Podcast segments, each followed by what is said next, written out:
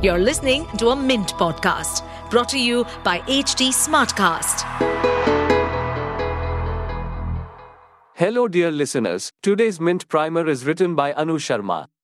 SpiceJet boss Ajay Singh and Busy Bee Aviation have submitted a rescue plan for bankrupt airline Go First. Previously, efforts to revive Jet Airways have met with limited success. Mint explains the flight path of recovery and the challenges associated with it. Welcome to the Mint Primer podcast, your go-to source for breaking down today's major news into bite-sized Q&A chunks. I'm your host, Rohan, and in this episode, let's buckle up and embark on this insightful journey through the world of news and information. Now, let's get to the nitty-gritty. Ever wonder how difficult is it to revive airlines in India? Running an airline is a risky business.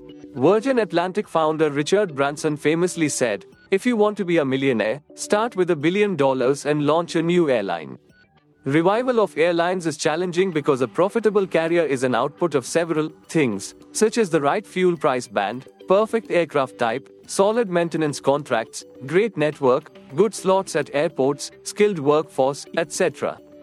In fact, the only revival story over the past three decades is that of SpiceJet, which got a second lease of life in December 2014 in the form of support from the government and a new management.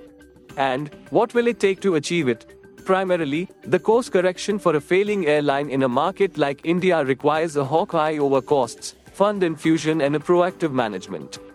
In addition, support from vendors, aircraft and engine lessors, as well as maintenance companies for restructuring of dues repayment plans will be necessary. To regain customer trust, an airline may also need to be rebranded. On time performance at competitive fares will also help. While Indian aviation is a deregulated market run on the forces of demand and supply, a soft push from the government for revival can go a long way in changing fortunes. So, what has the government done, and what can it do? Jet fuel costs make up nearly 40% of Indian Airlines expenses, compared to a global average of 20 to 25%. The Civil Aviation Ministry has been working to reduce value added tax on jet fuel, and, so far, 19 states and union territories have rationalized it. Airlines are also seeking inclusion of aviation turbine fuel under the goods and services tax to reduce the cost burden. Also, how have revivals played out elsewhere? They're rare. Mexico relaunched former state airline Mexicana de Aviación in December and has plans to add 10 planes in 2024. Founded in 1921, this was Mexico's biggest airline and flagship carrier before ceasing operations in August 2010. ExpressJet Airlines of the US is also gearing up for a relaunch in the second half of 2024 under new ownership. The former regional capacity provider for United Airlines suspended operations in 2020, resumed flights but filed for bankruptcy protection in 2022 after COVID. What happens to Go First now? We do not know yet. Last week, it finally received two financial bids, six months after the launch of bid invitations. The two bids are a joint bid by Ajay Singh and Busy Bee Aviation, and another by Sharjah based Sky One Aviation.